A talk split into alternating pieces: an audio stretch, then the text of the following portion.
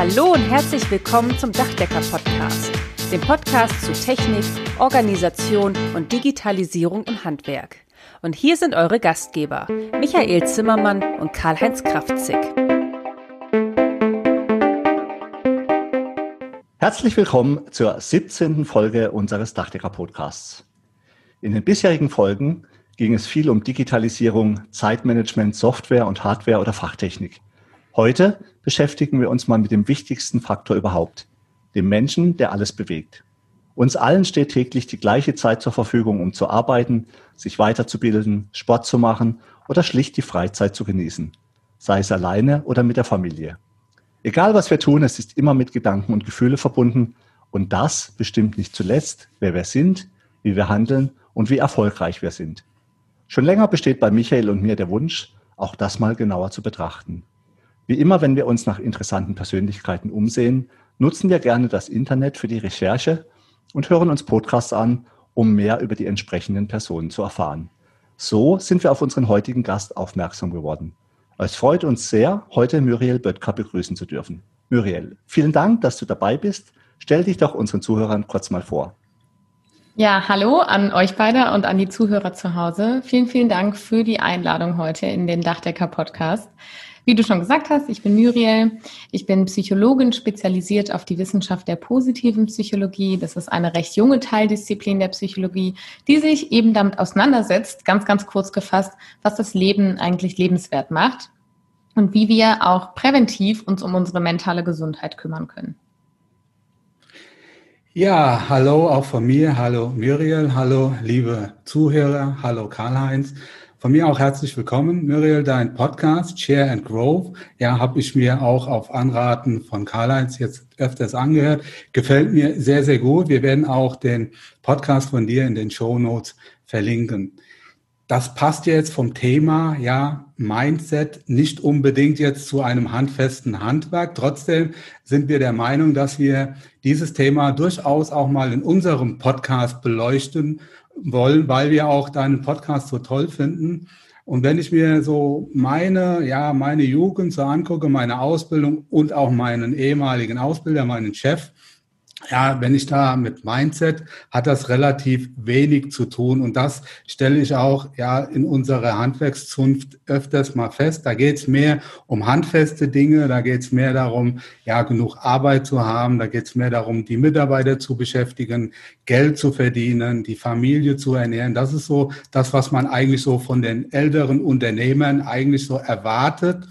Ja, und wenn ich mir heute dann das Netz angucke, Internet, Social Media, gerade jetzt durch Corona, da gibt es mittlerweile sehr viele Coaches, die auch uns Unternehmer, uns gestandenen Unternehmer die Welt erklären wollen, die uns zeigen möchten, was wir tun müssen, um am Ende des Tages auch glücklich zu sein. Da wird es uns sehr oft sehr schwindelig, ja, muss man ganz ehrlich sagen. Ja, mit dem Mindset beschäftigen wir uns schon, Karl-Heinz und ich, einige Zeit. Wir finden das auch ganz, ganz wichtig, aber die Frage, die sich uns wieder stellt, immer wieder stellt, und deshalb sind wir auch froh, dass wir dich heute zu Gast haben.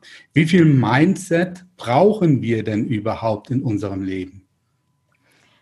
Viel, weil selbst die gestandenen Unternehmer, von denen du gerade gesprochen hast, hatten auch alle ein Mindset, denn es geht ja schlichtweg erstmal nur um die Einstellung des Geistes. Also wie ist mein Geist eingestellt?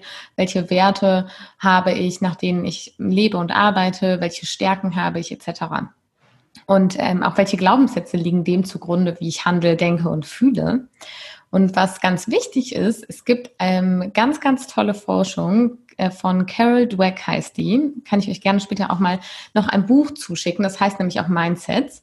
Und sie hat wirklich richtig, richtig tolle Sachen herausgefunden in den letzten Jahren. Und zwar gibt es zwei essentielle Mindsets, in die wir unterteilen können. Einmal das Fixed Mindset und einmal das Growth Mindset.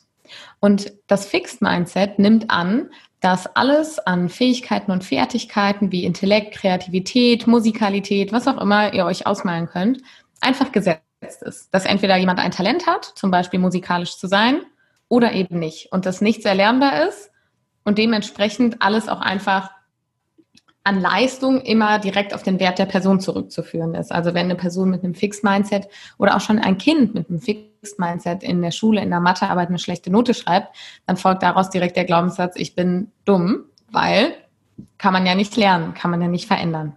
Das Growth Mindset hingegen, wie der englische Titel schon sagt, das ist das Wachstumsmindset, nimmt an, dass all diese Fähigkeiten und Fertigkeiten veränderbar sind und dass wir durch Aufwand und Zeitinvestition und Energieinvestition etwas verändern können, dass wir lernen und wachsen können und besser werden können in bestimmten Dingen. Jetzt kann man nicht sagen, dass jeder Mensch nur das eine oder das andere hat. Jeder von uns hat irgendwie beides in sich. Und vielleicht kennt ihr das in dem einen Bereich, sagt ihr, ja, das kann ich lernen. Und im nächsten sagt ihr, nö, das kann ich überhaupt nicht. Da kann man dann so ein bisschen sehen, ah ja, okay, da ist dann eher das Fixed Mindset im Vordergrund, da eher das Growth Mindset. Aber wenn wir uns regelmäßig daran erinnern, dass wir bestimmte Dinge erlernen können, dass wir unsere Situation verändern und aktiv beeinflussen können, dann kommen wir immer häufiger in diesen Zustand des Growth Mindset. Und da werden ganz andere Kräfte freigeschaltet, als wenn wir uns immer wieder einreden, dass wir das nicht verändern können. Und auch diese alteingesessenen Unternehmer und Handwerker, von denen du gesprochen hast, hatten mit Sicherheit, wenn sie erfolgreiche Unternehmer waren, ein Growth Mindset von, okay, das können wir lernen und irgendwie anpacken. Weil ich glaube, sonst wird es relativ schwierig, auch all diese Lebensziele zu erreichen, wie irgendwie die Familie zu ernähren, äh, ein schönes Haus zu haben oder eine schöne Wohnung, in Urlaub zu fahren, etc. Also mit anderen Worten sagst du ganz klar, Fleiß schlägt auf Dauer Talent. Na, das würde ich jetzt nicht so sagen, bevor ich mich da in irgendwas reindrücken lasse. Es gibt natürlich auch bestimmte Menschen, die in bestimmten Bereichen sehr talentiert sind. Aber hast du schon mal gesehen, der einfach auf die Welt gekommen ist und schon als Kind ein wahnsinniger, wahnsinnig guter Pianist war? Nee, die Person hatte wahrscheinlich einfach nur ein musikalisches Talent oder ein musikalisches Interesse und hat das mit Hilfe dieses Growth Mindsets über die Jahre ausgearbeitet.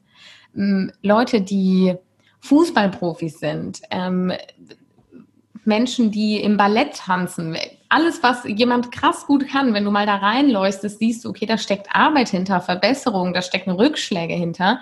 Das heißt, ja, du kannst vielleicht ein gewisses musikalisches Interesse haben. Es gibt auch ähm, Talente, aber dieses Talent wird immer gefördert durch Training und da sind wir dann doch wieder beim aktiven Fleiß, den wir da reinstecken müssen. Also Beharrlichkeit und Talent sind natürlich die optimale Kombination. Wenn wir gerade beim, Fuß, beim Fußball bleiben, Ronaldo mit Sicherheit einer der besten Fußballer, den die Welt gesehen hat, ein absolutes Ausnahmetalent. Aber ich habe auch ein paar Berichte gelesen, aus denen geht hervor, dass er auch total fleißig ist im Training und äh, ja. obwohl er so gut ist oder weil er so gut ist, möglicherweise. Ja, oder er ist so gut, weil er so viel trainiert. Ne? Genau. Das er darf man nie außer Acht machen. Häufig sieht es so aus, ähm, wir sehen ja die Erfolgsschritte dahin nicht. Wir sehen dann nur Ronaldo, der auf einmal einer der weltbesten Fußballer ist, dass der vielleicht seit er drei Jahre alt ist, jeden Tag auf dem Fußballplatz steht und länger bleibt als alle anderen. Mhm. Das sehen wir ja nicht. Und deshalb wirkt es manchmal so glänzend, Talent oder Erfolg über Nacht. Aber Fakt ist, das gibt es halt nicht, sondern da steckt immer Arbeit hinter. Und Arbeit darf hier oder muss hier nicht etwas negativ konnotiertes sein, sondern es darf ja auch Spaß machen. Wahrscheinlich hat er auch einfach immer Spaß am Fußballspielen. Und ich glaube, wer, wer, hat das mal gesagt? Ich habe 30 Jahre gebraucht, um über Nacht berühmt zu werden. ja, das stimmt. Zumal ja Ronaldo keine ganz einfache äh, Kindheit hatte. Also das, wenn man sich überlegt, was er aus sich gemacht hat, das war ja schon beeindruckend. Und das Thema Glaubenssätze finde ich auch extrem spannend, weil ihr kennt es sicher auch, es, es begegnen einem ja schon auch immer Leute, die so negative Glaubenssätze haben. Das haben wir schon immer so gemacht oder das, das ich will keine Veränderung oder so. Und damit kommt man natürlich auch nicht wirklich weiter. Aber kommen wir doch nochmal zurück zu dir, Muriel. Dein ähm, oder der Podcast heute trägt ja den Titel Positive Psychologie. Was ist das überhaupt und was hat das mit Persönlichkeitsentwicklung zu tun und wie können wir das für uns nutzen? Also, ich habe ja eingangs schon ganz kurz angeteasert, die positive Psychologie ist eine Teildisziplin der ganz normalen Psychologie, also genauso wie unterm Schirm der Psychologie auch die klinische Psychologie, die Verhaltenspsychologie, was auch immer sitzt, gibt es da seit etwas über 20 Jahren auch die positive Psychologie. Und die wurde damals eingefordert von ähm, dem damaligen Präsidenten ähm, des größten Psychologenverbandes, den es so gibt der gesagt hat, wir brauchen auch einen positiven Ansatz. Wir forschen immer nur nach den Defiziten. Wir schauen, wie wir Menschen aus Defiziten rausholen. Aber was ist denn mit einem gewissen Normallevel? Also wie können wir denn, ähm, wenn wir nicht krank sind, aber auch nicht sonderlich glücklich sind, dahin kommen, dass wir glücklich werden. Und genau das erforscht die positive Psychologie seitdem und schaut, alles klar, wie können wir bestmöglich unsere Stärken einsetzen? Was können wir vielleicht tun, um unser Wohlbefinden, unsere Lebenszufriedenheit zu steigern? Welchen Einfluss haben auf all diese Themen unsere Beziehungen, unsere verschiedenen Lebensbereiche, also Arbeit, Familie, Freizeit etc.?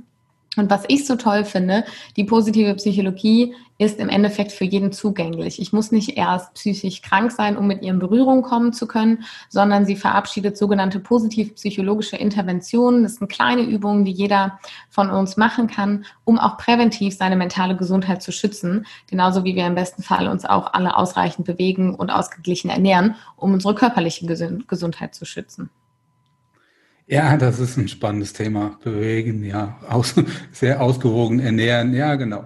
Das ja, ist gerade im Handwerk ja immer super easy möglich mit dem ausgewogen ernähren. Ne? Ja, ja, jeden Morgen die Fleischwurst oder der Meckes, ja. Ich, ich wollte gerade sagen, wenn auch schön mit dem Cuttermesser das Leberwurstbrötchen geschmiert wird. Ja, das ist ja dann doch ein bisschen handfester. Ja, ich habe es ja vorhin schon gesagt, wenn man sich momentan so in den sozialen Netzwerken im Internet umschaut, dann, ja, dann sieht man sehr viele Coach, man sieht auch sehr viele, hat zumindest das Gefühl, sehr viele unzufriedene Menschen. Ja, bei unserem letzten, also einer unserer ersten Podcast hatten wir Jörg Mosler, Experte für Mitarbeiterrekrutierung, ähm, hat mal gesagt, äh, er hätte mal gegoogelt ähm, und er dann meine Arbeit und dann schlägt ja Google vor, was dann so kommt, was am meisten gesucht wird. Ja, meine Arbeit macht mich krank, meine Arbeit macht mich wahnsinnig. Ähm, das ist ja durchaus, ähm, durchaus kein, sagen wir mal, kein ungewöhnliches Thema, wenn man sich so unterhält. Man ist ja ruckzuck bei der Arbeit, man merkt dann teilweise auch eine hohe Unzufriedenheit. Jetzt kommen wir wieder zu deinem Thema Mindset. Man hat das Gefühl, viele bewegen sich in irgendeiner Form im Hamsterrad. Ist es wirklich so, dass die Großteil der Menschen unzufrieden sind mit ihrer Arbeit, mit ihrem Job? Ist das das, was du auch so feststellst bei deiner Arbeit? Mhm. Also ich bin sehr zufrieden mit meiner Arbeit. das kurz dazu. Ähm, eine Sache, was Google vorschlägt, was da rauskommt, ist nicht tatsächlich das im Durchschnitt meistgesuchteste, sondern auf Big Data basierend, was in deiner Umgebung das meistgesuchteste ist. Und so mhm. entsteht zum Beispiel auch, dass Wahlergebnisse so krass ähm, beeinflusst werden können. Kann ich nur empfehlen, kurzer Exkurs. Äh, The Social Dilemma ist eine ich weiß gar nicht, ob es unter Dokumentation oder Reportage, ein Film. Ein Film auf Netflix okay. über ähm, die ganzen Daten, die da so einfließen. Und das, da wird genau das ganz spannend beleuchtet. Da muss ähm, Jörg an seinem negativen so. Umfeld arbeiten. ja, und es ist, ähm, nee, das ist tatsächlich etwas, was ich auch nicht wusste. Ich dachte auch immer, das gibt einfach das an, was am meisten gesucht wird, aber tatsächlich ähm, hat das was mit deiner Umgebung, den Leuten in deiner Umgebung etc. zu tun und das ist ganz abgefahren. Tatsächlich ist es so, dass viele Menschen unzufrieden sind. Ja, anders können wir uns gar nicht erklären, warum Depressionsraten als auch Suizid Suizidraten so hoch sind.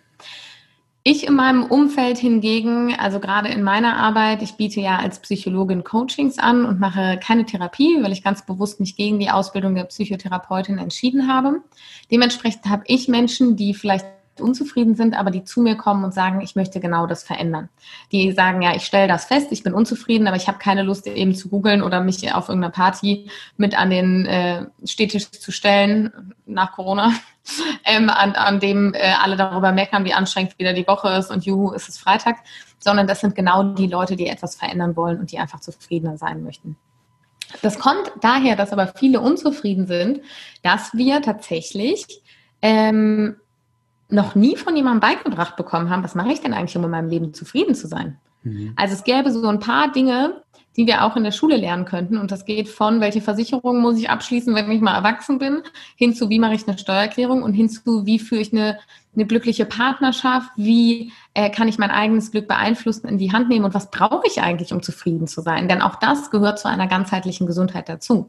Aber da kommen wir ja so langsam hin und es wird immer mehr, dass es da auch tatsächlich ähm, ja, Bildung in diesem Bereich gibt, dass wir einfach schauen können, alles klar, was kann ich denn tun, um das zu beeinflussen und das zu verändern. Nur hat uns das bis hierhin kaum jemand beigebracht und da müssen wir halt erstmal hinkommen, wie wir vielleicht bis vor einigen Jahren noch nicht so viel über Ernährung wussten und auch das gerade immer mehr in den Vordergrund rückt und das Wissen einfach immer breiter und größer wird. Ja, das stimmt. Ja, Michael hat es ja schon gesagt mit dem Hamsterrad. Also ich, ich bewege mich auch viel im Internet und gucke mal, was so in den sozialen Medien passiert. Und man hat schon wirklich irgendwie das Gefühl, dass es auch immer mehr Coaches gibt, die jetzt unbedingt jeden mit aller Gewalt aus dem Hamsterrad rausholen wollen.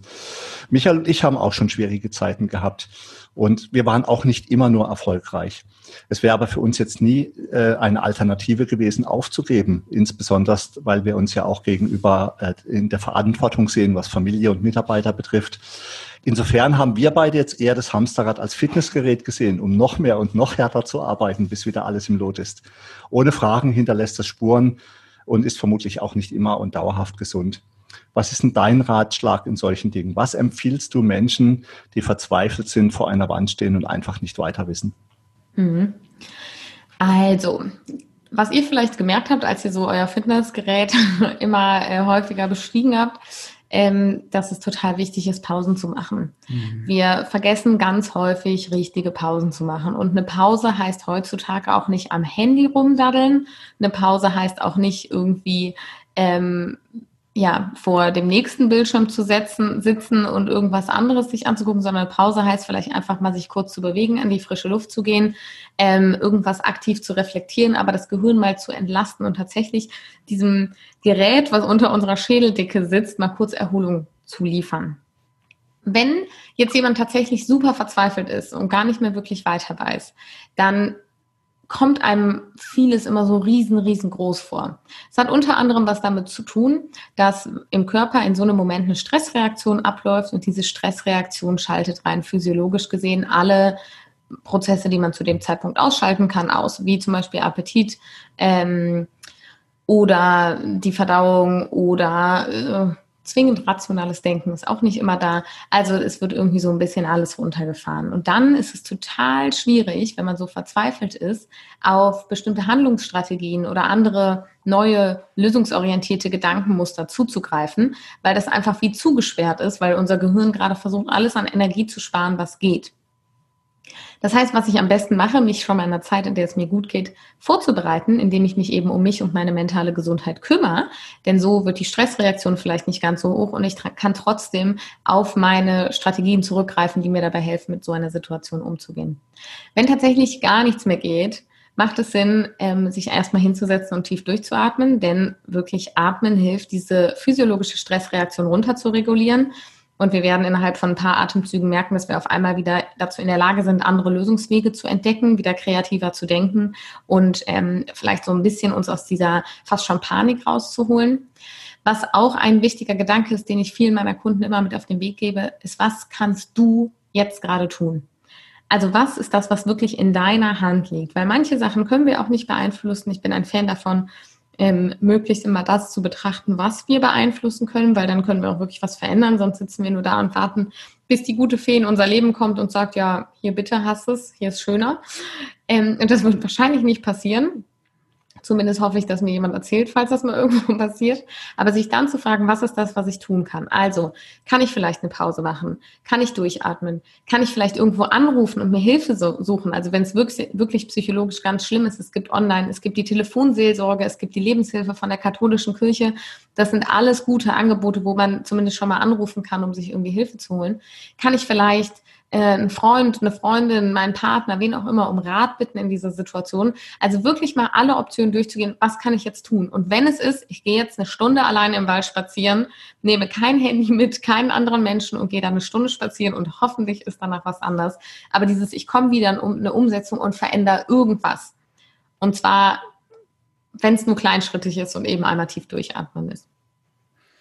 Ja, das ist, das ist ein sehr spannendes Thema. Aber Karl-Heinz, ich glaube, wir sind da, also zumindest ich, ich bin da auch nicht das optimale Vorbild dafür. Das Thema Work-Life-Balance, das ist ja auch ein sehr, sehr spannendes Thema. Ähm, mir geht das auch so, dass ich mir sehr oft zu viel vornehme. Einfach morgens aufstehe oder abends vorher mir einfach zu viel vorgenommen haben, schon wissen, das wird eine verdammt enge Kiste, merke dann, dass ich meiner Zeit hinterherlaufe und dass ich das gar nicht schaffe, habe dann auch wenig Geduld für andere Dinge, auch für meine Mitarbeiter, für meine Kunden, bin genervt, getrieben. Am Ende des Tages stehe ich dann da, denke, meine Herren, ja, schon wieder nicht geschafft und wieder was auf den nächsten Tag auf die To-Do-Liste. Und da kommt mir sehr oft in den Sinn, ja, warum ist das eigentlich so, dass sich das, dass sich die Arbeit so in den Mittelpunkt unseres Lebens manifestiert hat? Das ist egal, wo du bist. Nach spätestens fünf Minuten unterhält man sich, egal mit wem das ist, er kann sich noch so fremd sein. Was machst du denn beruflich? Ja, und noch vor ein paar hundert Jahren war das ja gar nicht so, dass wir ja zwei Drittel des Tages dazu gebraucht haben, um zu arbeiten. Also ich, also ich mittlerweile glaube ich auch fest daran, dass zu viel Arbeit auch eine Sucht sein kann. Ja, dass man irgendwie davon einfach nicht loskommt und sagt, okay, ich muss, ich muss, ich muss. Ja, selbstgesteckte Ziele, vielleicht ja, hat man irgendwie auch andere Erwartungen, vielleicht denkt man auch andere hätten andere Erwartungen an den selbst. Also mir geht das oft so, ähm, jetzt gerade bei Corona war das. Wir, wir sind ja beide, ähm, Karl sind, wir sind ja beide auch in unserer Berufsorganisation verortet und wir fahren ja auch sehr viel durch die Gegend. Bei mir ist das auch so. So mittlerweile ist der Radius immer größer geworden. Dann auch gemerkt, so bis März war ich sehr viel unterwegs und auf einmal, ja, bis, also im März, auf einmal Lockdown. So. Die ganzen Auswärtstermine sind mehr oder weniger flach gefallen ja, dann war ich auf einmal so manchmal so um 17 Uhr fertig, ja, und dachte, wow, auf einmal hatte ich ein schlechtes Gewissen. Dachte ich, das kann doch nicht sein, ja. Jetzt hast du ein schlechtes Gewissen, hast sehr viel gearbeitet und trotzdem, ja, weil du normalerweise noch länger arbeitest und dann habe ich aber auch die Zeit genutzt und bin da mal in den, ja, spazieren gegangen, habe ein bisschen, ja, auch Podcast gehört und so weiter, auch mal telefoniert, auch mal private Telefonate geführt, weil ich einfach dazu Zeit hatte. Ja, also das hat mir total gut getan. Jetzt merke ich, jetzt die, die Schlagzahl wird wieder höher, die Unzufriedenheit, ja, die steigt automatisch damit. Hast du da einen Tipp? Ja, wie, wie verhält man sich da richtig? Mhm. Also es sind ja viele Themen, die du angesprochen hast. Also erstmal, ähm, aber da kommen wir vielleicht auch gleich nochmal drauf zu sprechen, finde ich den Begriff Work-Life-Balance etwas schwierig. Nichtsdestotrotz gehört Arbeit ja zu unserem Leben dazu und wir müssen irgendwie, oder ich denke mal, die meisten von uns wollen auch einen Weg finden, wie sie das gut alles unter einen Hut bekommen können. Und wenn aber tatsächlich sich so eine kontinuierliche Unzufriedenheit einstellt, dann musst du tatsächlich etwas an deinem Tagesablauf verändern. Entweder die Stunden, die du arbeitest, reduzieren, indem du es irgendwie auslagerst. Oder Leute, die in einem Anstellungsverhältnis sind, vielleicht den Job oder die Position innerhalb des Unternehmens wechseln und vielleicht auch schauen, welche Aufgaben an meiner Arbeit bereiten mir denn Freude und schauen, dass man sich diese Aufgaben mehr in seinen Arbeitsalltag reinholt und vielleicht die, die einem keine Freude bereiten, an Kollegen weiterzugeben, denen das Freude bereitet oder mhm. an Menschen weiterzugeben, denen das Freude bereitet. Nicht umsonst gibt es auf unserer Welt ganz viele verschiedene Menschentypen und es gibt die Leute, die finden Steuern richtig geil und es gibt die Leute, die lieben es irgendwie Sachen zu planen und zu organisieren. Und es gibt die, die lieben es, am Tag mit 50 verschiedenen Leuten zu telefonieren und 70 mal das Gleiche zu erklären. Dann halt zu schauen, okay, wie kann ich die Aufgaben einfach besser verteilen, passend auf die verschiedenen Stärken und Fähigkeiten und Interessen, die auch eine Person mitbringt, damit du mehr das machst, was dir auch wirklich Freude bereitet. Das wird aber in einem kleinen Handwerksunternehmen, wo der Chef in Personalunion ja mehrere Bereiche abdeckt, sehr, sehr schwierig. Da musst du zwangsläufig auch mal Dinge tun, die liegen dir nicht so. Ja. Das kenne ich natürlich auch. Ich meine, ich bin ein Zwei-Mann-Betrieb. Ich muss auch Sachen tun, die mir nicht so liegen. Aber ich versuche, die A möglichst gering zu halten und B, mir für diese Sachen kompetente Unterstützung zu holen. Dass ich einfach nicht so lange dafür brauche, wie ich bräuchte, wenn ich es alleine machen würde. Also auslagern dann. Genau, auslagern oder zum Beispiel Thema Steuern mir halt einmal einen ganzen Tag mit meiner Steuerberaterin Zeit zu nehmen und mir erklären zu lassen, was ich genau wie machen muss, mir wie so eine Anleitung zu schreiben, damit mich das nicht jedes Mal so aus dem Konzept bringt, weil ich denke, oh Gott, morgen steht das Finanzamt vor der Tür, weil ich alles falsch mache. Ich weiß nicht, ob ihr das kennt, dieser Stress von, oh Gott, da ist eine mhm. höhere Instanz, ich mache hier alles falsch. Und dann habe ich mir halt einmal komplett einen Tag lang erklären lassen, was muss ich machen, zu welchem Zeitpunkt im Monat muss ich das machen, was brauche ich dafür, welches System steckt dahinter, bla bla bla. Und seitdem hat das für mich feste Termine im Monat, wann diese Sachen anstehen.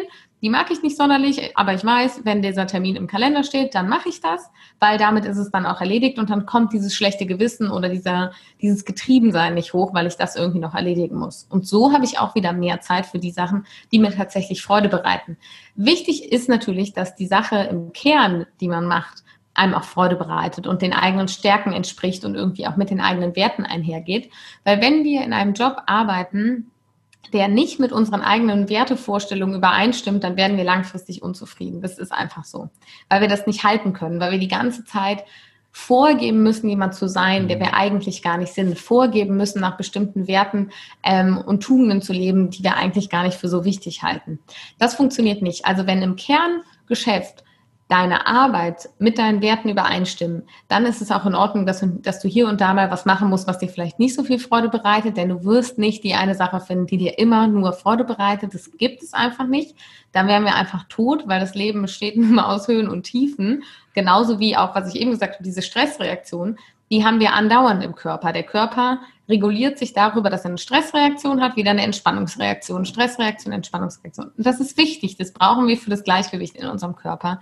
Das ist alles in Ordnung. Nur versuch die Sachen, die dir Energie klauen, möglichst effizient und effektiv zu gestalten, damit sie dir nicht so viel Zeit und Energie wegnehmen.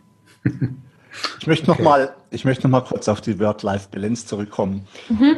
So ein Begriff, der auch jahrelang eigentlich immer so sehr präsent war. Du brauchst eine gescheite Work-Life-Balance und ich selbst glaube ja, das ist eine Illusion.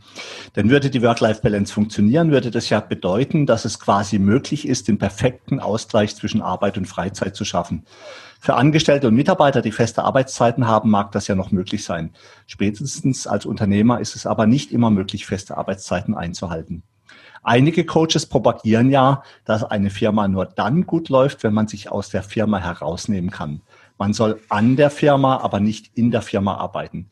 Nicht selten werden dann in sozialen Medien Bilder erfolgreicher Unternehmer gezeigt, wie sie sich am Stand, Strand regeln und relaxen, von dort ihre Firma so ganz nebenbei leiten, während die Mitarbeiter zu Hause ackern. Ich fand das schon immer etwas unglaubwürdig. Klar, es gibt sicherlich Firmen, die skaliert, also ständig vergrößert werden können und es dann irgendwie selbstverständlich ist, dass der Chef immer weniger mit dem Tagesgeschäft zu tun hat und mehr Führungsaufgaben übernimmt. Du hast ja auch schon gesagt, auslagern und wegdelegieren. Im Handwerk ist das aber sicherlich eher die Ausnahme. Vor kurzem musste ich sehr schmunzeln. In unserer Fachzeitschrift DDH war ein Bericht über die Firma eines Kollegen. Auch er berichtete davon, dass er sich aus dem Betrieb herausgenommen hatte, um am Betrieb und nicht im Betrieb zu arbeiten. Das ging nur so lange gut, bis er die Zahlen und die Entwicklung des Betriebes sah. Seitdem arbeitet er wieder im Betrieb. Als Unternehmer muss Arbeit einfach Spaß machen, dann ist es ja eigentlich auch gar keine Arbeit. Und es ist auch egal, wann man es tut.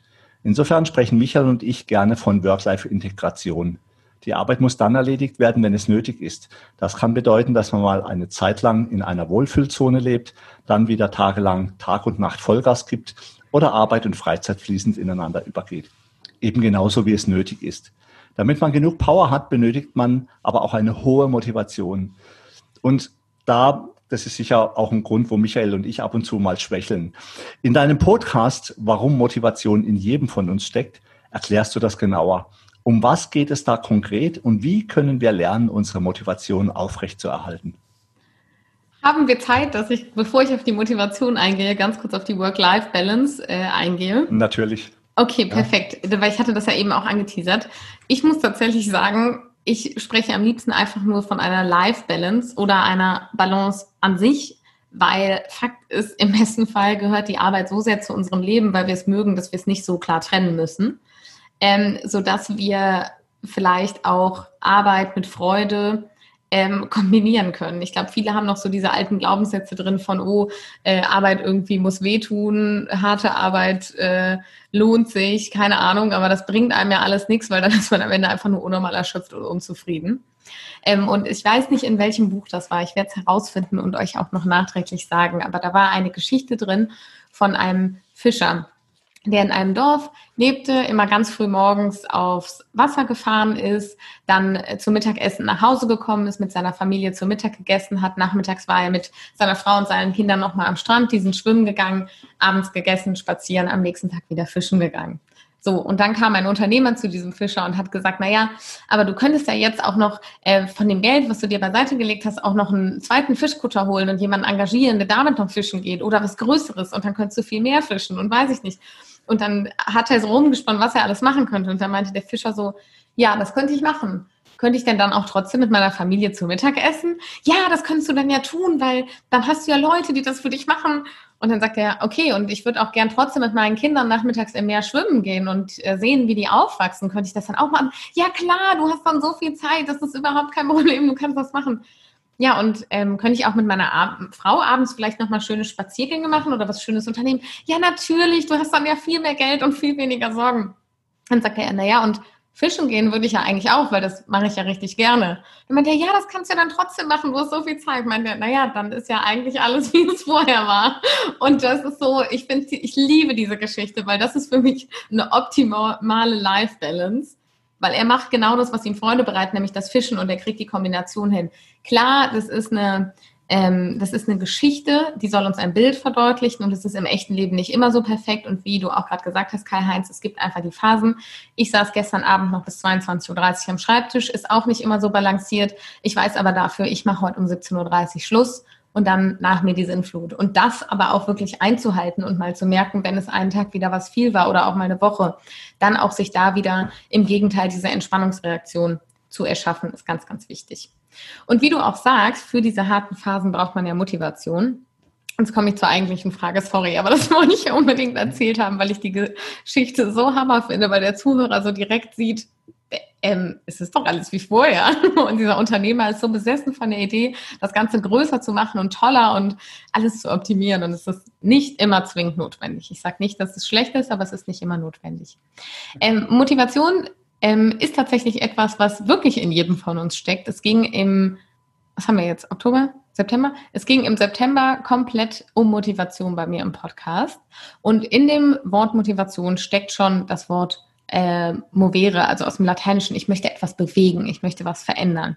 Das heißt, es ist immer diese Willenskraft, ich möchte etwas verändern. Und diese Kraft, also dieses Aktionspotenzial in uns drin, was entfaltet werden möchte, das steckt in jedem von uns. Nur kommt dieses Aktionspotenzial halt nicht bei jedem und bei jeder Tätigkeit zum Vorschein, sondern man muss die oft optimale Anpassung zwischen Mensch und Tätigkeit finden, die genau das auslöst, nämlich diesen Drang von ich will, ich will das jetzt lernen, ich will das jetzt durchziehen, ich will das jetzt schaffen. Und dazu kann man halt mal gucken, okay, was ist das, was mir besonders viel Freude bereitet? Was sind die Sachen, in denen ich die Zeit vergesse oder worüber ich ewig lang reden könnte? Ähm, was sind vielleicht auch meine Ziele, sind die richtig gesteckt? Also ich hatte äh, im September dann auch einen Interviewgast und wir hatten das klassische Motivationsbeispiel Gewicht verlieren. Naja, wenn mein Ziel einfach nur ist, 20 Kilo runterzubekommen, dann ist das gar nicht mal so ein tolles Ziel. Aber wenn mein Ziel ist, dass ich mich leicht und gesund fühlen möchte, dass ich vielleicht Energie und Kraft haben möchte, mit meinen Kindern zu spielen, ohne mich irgendwie hochhieven zu müssen vom Boden, wenn mein ein Gedanke dahinter vielleicht ist, dass ich unbedingt irgendeinen Sport machen kann, für den diese 20 Kilo gerade vielleicht zu viel sind, weil es auf meine Gelenke drückt oder, oder, oder, dann ist das Ziel ein ganz anderer Anreiz, als einfach nur 20 Kilo abzunehmen. Das heißt, wir haben ein paar Stellschrauben wie die Freude, die Zielsetzung an sich und das, die optimale Anpassung zwischen Fähig und Fertigkeiten auf die Aufgabe, um zu schauen, wie kann ich Motivation steigern und irgendwie aus mir rauskitzeln, weil da ist sie auf jeden Fall. Ja, das mit dem Fischer war gut, das war sehr gut. Aber das ist nicht das, was wir als Unternehmer lernen. Ständig wachsen. Ja, ein Unternehmen muss wachsen, nur dann ist es auch auf Dauer, sagen wir mal, erfolgreich, kann seinen Kunden einen Nutzen bieten. Aber das war trotzdem eine sehr schöne, sehr schöne Geschichte. Motivation ist ein, ein ganz spannendes Thema. Also wir haben sich ja gerade am Anfang auch darüber unterhalten, auch bevor wir die Aufnahme gestartet haben, was machst du als Unternehmer, um dich zu motivieren? Also, ähm, weil nur wenn du selbst motiviert bist, wenn es dir selbst gut geht, dann kannst du dafür sorgen, dass du deine Mitarbeiter motivierst, ja, dass es denen gut geht. Und das ist eine, glaube ich, eine sehr, sehr große Herausforderung, auch gerade aktuell, wenn du dich so umguckst, was passiert in unserem unmittelbaren Umfeld, wenn du die Nachrichten, sozialen Netzwerke, jetzt zum Beispiel Corona, es gibt die absoluten ja, Verweigerer und es gibt die, die überängstlichen, was ist da der richtige Weg? Was mir dabei auffällt, ist so die, die fehlende Toleranz, ja, für die eine oder andere Richtung. Jeder denkt nur, das, was er sieht, das wäre das ultimativ Richtige. Ja, das ist ein ganz, ganz schwieriges Thema. Ähm, ja, und viele, viele, ja, die, die nehmen ihre Motivation daraus, so kommt es mir zumindest vor, die wollen Leid vermeiden. und sagen, okay, ja, ich möchte nicht krank werden oder sonst irgendwas. Andere wollen Freude gewinnen dabei. Und aber wie kannst du das schaffen, dich immer wieder ständig selbst zu motivieren? Ich versuche das auch. Mir gelingt es auch mehr oder weniger gut, aber ich mag das auch, wenn, wenn ich so Hiobsbotschaften habe, ob das jetzt irgendwas Unternehmerisches ist, ob das eine irgendeine Baustelle ist, die, die weniger gut läuft, ein unzufriedener Kunde. Ich brauche da teilweise sehr lang, um mich dann von diesem ja, aktuellen Thema wieder zu erholen, um wieder motiviert an die Arbeit zu gehen, weil mich das irgendwie runterzieht und ich merke, da leidet die Produktivität, da leidet alles, das ist auch irgendwann dann keine Lebensqualität mehr. Braucht man so eine Firewall oder gibt es da sowas? Ja, ähm, hast du da einen Tipp? So, jetzt mal speziell für mich oder für unsere Zuhörer. Karl-Heinz Karl braucht das nicht, der schüttelte Kopf, ja. Der sagt das alles, alles gut. Auch richtig. Ähm, du hast eine ganz wichtige Sache gesagt, und zwar ähm, das, was du gesagt hast, es gibt Leute, die verfolgen Ziele, um Leid zu vermeiden und andere, um Freude zu gewinnen.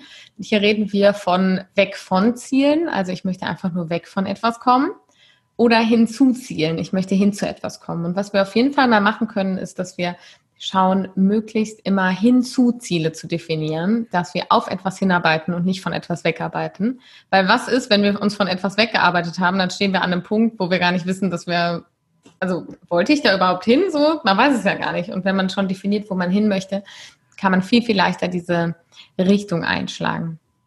Diese Firewall, die du angesprochen hast, äh, nennt man in der Psychologie auch schlichtweg Resilienz. Resilienz ist unsere psychologische Widerstandsfähigkeit, die uns dabei hilft, nach einem Rückschlag oder einem Fehltritt wieder in unsere Kraft zu kommen und auf unser normales Level an Energie, Kraft, Motivation etc. zu kommen. Und genau diese Resilienz bauen wir eben auf in den guten Phasen, wenn es uns eigentlich gut geht und der Stress gerade nicht so da ist. Das heißt, die bauen wir auf, indem wir unsere Beziehungen stärken und wirklich tiefe, feste, unterstützende Beziehungen führen. Die bauen wir auf, indem wir ausreichend schlafen. Die bauen wir auf, indem wir Erlebtes verarbeiten, zum Beispiel durch Gespräche oder Reflexion schriftlich für sich alleine. Die bauen wir auf durch ausreichend Bewegung und die bauen wir auf durch das Erleben von positiven Emotionen. Das heißt, je mehr Freude und schöne Dinge du in deinen Alltag integrierst, desto leichter kannst du nach einem Rückschlag zurückkommen auf dein normales Level. Ich stelle mir die Resilienz immer so ein bisschen wie so ein Basketball vor. Wenn ich einen Basketball nicht richtig aufpumpe, dann prallt er auch nicht so gut ab und es macht auch überhaupt nicht so viel Bock damit zu spielen. Wenn ich aber den Basketball ordentlich aufpumpe und der richtig zurückschnellt, dann macht es auch richtig Spaß. Und die Resilienz ist dieser Basketball. Wenn die richtig aufgefüllt ist und in, du in diesem Basketball all das steckst, deine Beziehung, die positiven Emotionen, dein Wohlbefinden, deine Lebenszufriedenheit, all das, was du aktiv durch dein Handeln beeinflussen kannst, dann ist der schön prall gefüllt und wenn ein Rückschlag kommt, dann bounce der wieder richtig easy zurück aufs Normallevel und du kannst da weitermachen, wo du aufgehört hast und vielleicht ein schlechtes Feedback oder irgendwas, was nicht so gut läuft, leichter wegstecken, weil du eben, und da kommt schließlich der Kreis zur Stressreaktion eben, weil diese Stressreaktion nicht so hoch wird. Das heißt, du kannst leichter auf deine Problemlösestrategien zugreifen. Das heißt, du bist wieder schneller in einem Normalzustand, weil das Problem auch viel schneller gelöst werden kann. Ja. Oh. Habe ich jetzt aber eine Rückfrage dazu, Muriel. Ja. Wie, wie blendest denn du diese ganzen Geschichten, die man im Fernsehen, also du, du hockst dich abends mal hin, schaltest mal die Nachrichten rein und Krieg und Corona. Da fängt es schon an. Das mache ich nicht.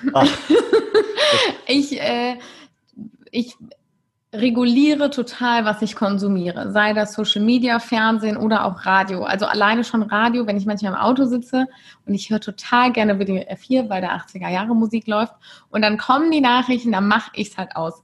Also weil ich gucke, dass ich mich, ich glaube, ich bin sehr informierter Mensch. Ich weiß, was in der Welt und in meiner Umgebung los ist, aber ich informiere mich gezielt. Wenn ich mich über die US-Wahlen informieren möchte, dann setze ich mich hin und recherchiere dazu. Und wenn ich merke, es erreicht mir jetzt, dann mache ich da den Deckel wieder zu. Aber ich lasse das nicht ungefiltert in mein Gehirn fließen, während ich im Auto sitze und zu einem Termin fahre. Oder ich lasse das nicht als Entspannung in Anführungszeichen abends in mein Gehirn ungefiltert fließen, wenn ich mich wirklich entspannen möchte. Weil das mhm. entspannt ja keineswegs genauso wie, das meinte ich auch eben mit Pause machen, heißt nicht auf Social Media rumdaddeln. Das sind so viele Reize, das müssen wir erstmal alles verarbeiten. Dann kommen wir überhaupt nicht zur Ruhe. Und es ist total wichtig, dass wir das regulieren. Und ich sage nicht, informiert euch alle nicht mehr. Das ist auch absoluter Quatsch. Ähm, und da kommen wir auch nirgendwo hin, wenn sich niemand mehr über irgendwas informiert, sondern informier dich gezielt, setz dir feste Zeiten am Tag, wann du welches Medium konsumierst. Ähm, vielleicht recherchierst du auch mal für dich, welches für dich das richtige Medium ist, was dir gut recherchiert, gut aufbereitet die Nachrichten lieferst, die du haben möchtest. Wie ich zum Beispiel schaue mir ähm, auf Social Media allerhöchstens die Kanäle von der Tagesschau an, weil da kriege ich alle Informationen gut aufbereitet, habe ich das Gefühl, das ist gut recherchiert, das ist ordentlicher Journalismus. Und dabei belasse ich es. Also zum Beispiel auf Social Media, ich könnte ja noch viel, viel mehr Seiten folgen, die mir Nachrichten ungefiltert liefern. Mache ich gar nicht erst. Und das ist der entscheidende Punkt, dass du halt wirklich sagst, okay, ich entscheide, wann was mich beeinflussen darf. Ich glaube, das ist ein wichtiger Punkt. Also ähm, Karl-Heinz und ich, wir sind ja schon ein paar Jahre jetzt ja, auf der Welt, kann man sagen. Und ähm, ich glaube, wir müssen auch mal wieder lernen, uns zu langweilen, so wie das früher teilweise der Fall war. Da hast du mal auf irgendwas gewartet und du hast keine Ablenkung gehabt, ja, in irgendeiner Form mit Handy, mit iPad oder so, nimm mal schnell im Internet geguckt, nimm mal auf, auf Facebook, was es gibt's Neues auf WhatsApp und so weiter. Einfach mal wieder lernen, nichts zu tun, sich einfach mal hinzusetzen, mal zu entspannen, auch mal, ja, Langeweile zu haben. Ich glaube, das ist so ein Stück weit auch ein Problem, was wir aktuell haben. Du hast ja gesagt, die Überreizung. Ja, es ist tatsächlich eine Reizüberflutung. Ich war gestern Abend im Lokal, wenn wir jetzt hier gerade aufnehmen, ist kurz vor Lockdown Light. Und mein Freund und ich dachten uns, gut, wir unterstützen noch mal kurz unseren äh, Gastronomen um die Ecke, sind noch was essen gegangen, dann waren nur Barzahlungen, keiner von uns hatte genügend Bargeld. Ich hatte auch nur mein Portemonnaie dabei, kein Handy. Und dann ähm, ist mein Freund zum Geldautomaten gestiefelt, damit wir nicht beide hinlaufen müssen. Oder, ne? Und ich saß da und ich hatte kein Handy und er war so zehn Minuten weg. Und ich habe das so genossen. Ich saß einfach zehn Minuten in diesem Restaurant und habe alle Geräusche wahrgenommen, die da waren. Ich habe alles gesehen, was da passiert ist. Ich habe mir sind ganz viele Gedanken durch den Kopf gegangen und ich habe die einfach so kommen und gehen lassen. Und das ist mal so angenehm, einfach mal nichts zu machen und auch in dem Moment gar nicht von sich zu erwarten, das wieder irgendwie zu optimieren, sondern einfach mal in dem Moment durchzuatmen und nichts zu machen, kann ich jedem mal empfehlen. Das hört sich wirklich gut an. Und ich habe den Michael genau beobachtet, als du, als du gesprochen hast. Und wir haben beide so mental eine Checkliste im Hinterkopf aufgemacht, wo wir reingeschrieben haben, Handy öfters mal weglegen, mal mhm. wieder langweilen und solche Dinge. Wir ja. sind keine guten Vorbilder. Nee, wir sind, also. Michael und ich sind da, glaube ich, äh, sehr, sehr äh, lernbedürftig noch, was das Thema angeht. Also ich äh, erwische mich wirklich oft, dass ich einfach irgendwie das Handy in die Hand nehme und dran rumdrücke. Ähm, ich weiß gar nicht wirklich warum, aber ich werde, ich werde mich bessern. Vers versprochen. Kann ich jetzt auf einer neurologischen Ebene erklären, warum, aber ich glaube, das geht zu weit. Ja, wir müssen auch den Podcast von der Länge her ein bisschen im Auge behalten. Aber Vielleicht machen wir mal zu dem Thema noch einen, eigenen Podcast, Muriel. Ähm, das wäre ja auch noch durchaus denkbar. Ich möchte aber noch mal kurz auf die Coach-Szene zurückzukommen, die man ja so in den so Social Medien auch genau anschauen kann. Ich gucke da auch mal genauer hin, weil ich einfach wissen möchte, was gerade so Coaches bewegt und was sie so machen. Und am schlimmsten finde ich ja die Coaches immer, die solche Schneeballsysteme äh, propagieren. Das heißt, keine Produkte haben, keine echten Dienstleistungen verkaufen, sondern sich eigentlich nur an denen bereichern wollen, die drauf reinfallen und glauben, man kann mit Luft und schlechten Produkten oder schlechten Ideen viel Geld verdienen. Gut, es gibt ein paar Ausnahmen, denen gelingt es schon, aber ich glaube, mit Ethik hat es dann relativ wenig zu tun, wenn man sich auf äh, Kosten anderer bereichert. Lustig finde ich einen Coach, der so unscheinbar in der Optik ist, dass man ihn im Straßenverkehr vermutlich locker übersehen würde und der sich Casanova Coach nennt. Also es macht mir wirklich viel Freude, dem zuzuschauen. Ähm, aber da stellt sich mir schon die Frage, ob wir eigentlich im Moment keine wichtigeren Probleme haben, wie irgendwelche solche Partnerschaften auf den Weg zu bringen. Aufmerksam geworden bin ich allerdings bei einem Glückscoach, denn das fand ich spannend und das habe ich so bisher auch noch nicht wahrgenommen, dass da jemand sich Glückscoach nennt. Wobei, nach dem, was ich von dir bisher schon gehört habe, geht es bei dir ja auch schon so in eine ähnliche Richtung. Vor kurzem las ich in der Zeitschrift Spektrum einen interessanten Artikel, wie wir unserem Glück auf die Sprünge helfen. Darin geht es um Serendipität. Ich hoffe, ich habe es richtig ausgesprochen. Das heißt, Bedeutsames zu entdecken, ohne dass man es darauf anlegt. Wir verlinken den Artikel auch in unseren Shownotes. Meine Frage an dich, Muriel. Sind manche Menschen besonders talentiert darin, ihr Glück zu bezirzen? Ich finde die Frage sehr, sehr schön gestellt, weil ich das irgendwie süß finde, mit dem Glück bezirzen. Es geht ja darum, wie viel nehmen wir denn wahr? Weil wir sind ja meistens irgendwie auf dem Weg irgendwo hin und wir vergessen manchmal so das Glück am Wegesrand auf diesem Weg. Also wir wollen irgendwie erfolgreich sein, einen gewissen Betrag an Geld verdienen, eine Familie gründen, eine Partnerschaft finden, was auch immer die Lebensziele sind. Und es geht ja nicht darum, da anzukommen, sondern es geht ja darum, da hinzugehen und was auf diesem Weg alles passiert. Und manche Menschen sind vielleicht genetisch eher dazu gemacht, zu erkennen, dass da auch schöne Sachen auf dem Weg liegen. Aber Entwarnung für die Menschen, die vielleicht von Natur aus nicht immer so dahin gucken, was auf dem Weg für Glück am Wegesrand liegt. Man kann das lernen. Man kann sich das tatsächlich antrainieren, so wie wir uns auch antrainieren können, eine Fremdsprache zu lernen oder eben Fußballprofi zu werden, können wir uns auch antrainieren, unsere Wahrnehmung zu schärfen. Das, was total helfen kann. Ich habe doch eben von den psychologischen Interventionen, den positiv-psychologischen Interventionen erzählt. Da gibt es eine wunderbare Übung, die wirklich jetzt schon so oft ähm, empfohlen wurde und so oft repliziert wurde, dass die tatsächlich wirkt, und zwar Three Good Things. Und diese Übung besagt, dass du für eine Woche lang, also nur sieben Tage, jeden Abend drei Dinge aufschreibst, für die du dankbar bist oder die gut gelaufen sind an dem Tag. Und die Forschung zeigt nachweislich, dass dich das bis zu sechs Monate später immer noch glücklicher macht, wenn du das nur sieben Tage lang durchziehst.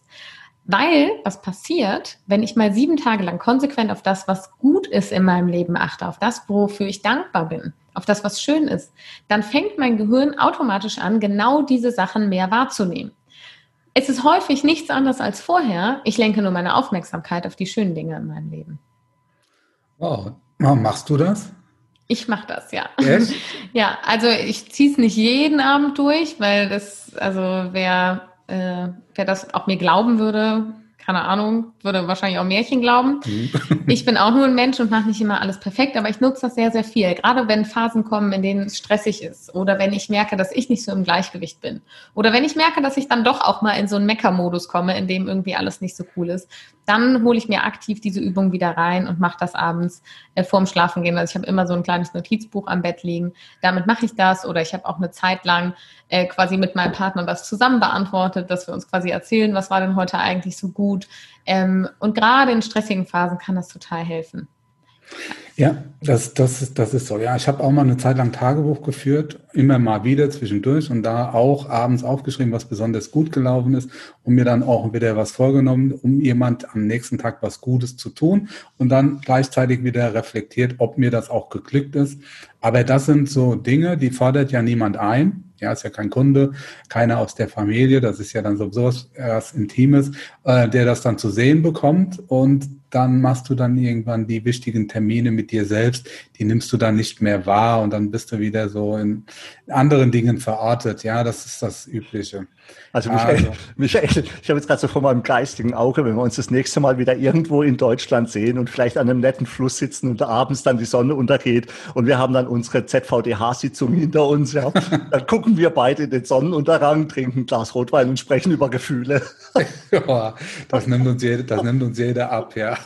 Ja, aber, aber das, das, ja, und machen Podcast live am besten. Facebook live, ja. ja ich wollte sagen, mit Video. Mit, mit, mit Video, ja. Ja, lass uns doch gerade bei dem Thema bleiben. Das passt da jetzt ganz gut. Ethik und Gefühle für Führungskräfte und für Chefs. Ja, also wir wissen ja alle, also ich muss jetzt auch sagen, also ich habe ja irgendwann mal Dachdecker gelernt und mein Chef, das war ein sehr guter Chef, äh, muss ich wirklich sagen, der hat da ein gutes Händchen für gehabt, aber der hat so ein bisschen ja, wie soll ich sagen, so, so ein bisschen nach Gutsherrmanier geführt. Und ähm, also sein Credo war immer, wenn ich nicht meckere, dann ist das gelobt. Ja, und das hast du dann auch so ein Stück weit übernommen dann als junger Mensch und, äh, und aber das ist grundsätzlich komplett falsch, das weiß ich ja mittlerweile. Mein Sohn macht das ganz anders. Der macht das viel besser. Der ist auch mit Geschäftsführer bei uns im Unternehmen und ähm, der hat dann eine viel, viel verbindlichere Art und ist auch viel, viel erfolgreicher. Und, ähm, und ich habe auch so das Gefühl, je weniger ich mich da einmische, was die Mitarbeiter betrifft, desto besser läuft's. Ja, also desto wirtschaftlicher ist es. Also er hat da irgendwie auch ein, ein ganz andere Draht, was das betrifft. Wir wissen alle, dass das weiß Karl-Heinz, das weiß ich, das wissen auch unsere Zuhörer, dass Mitarbeiterführung elementar wichtig ist auch für den Unternehmenserfolg. Und wir geben alles jeden Tag unser Bestes. Wir verfallen öfters mal wieder in alte Muster. Mir geht das auch sehr oft so. Und dann denke ich, meine Herren, war das jetzt notwendig, diese Reaktion? War das angemessen? Und dann hältst du dir wieder den Spiegel vor Auge. Bist du dir unsicher? Ja, wie gehst du damit um? Willst du es eigentlich nicht so? woran erkenne ich eigentlich ähm, selbst jetzt an mir, bin ich jetzt ein guter, ja, ein guter Unternehmer, ein, ein guter Mitarbeiterführer oder, ja, oder bin ich da eher weniger gut und kann ich das trainieren? A, man kann es auf jeden Fall trainieren. B, du erkennst es ja daran, wie viel Vertrauen bringen dir deine Mitarbeiter gegenüber. Also kommen die zu dir, wenn irgendwas ist oder wird hinter deinem Rücken gesprochen oder ähm, bist du derjenige, der mit zu Rate gezogen wird, wenn nach einer Lösung gesucht wird? Ähm, bist du oder bist du nur derjenige, der quasi dazu kommt, wenn irgendwas ähm, richtig schief läuft? Und dieser Satz, wenn ich nicht mecker, ist das schon gelobt. Ich könnte im Strahl kotzen, wirklich. Ich kann es nicht anders ausdrücken. Es tut mir total leid für meine Ausdrucksweise, aber das ist ganz, ganz, ganz schlimm. Mhm. Denn Lob ist nicht nur in der Hunde- und Kindererziehung extrem wichtig, sondern für jeden von uns, weil das ist so wie so ein bisschen Dünger für unser Leben. Lob, wenn wir gelobt werden und wenn wir andere loben, trägt das dazu bei, dass wir mehr in dieses Growth Mindset kommen, von dem wir anfangs gesprochen hatten. Das heißt, dass wir bereit sind zu lernen und uns zu verbessern.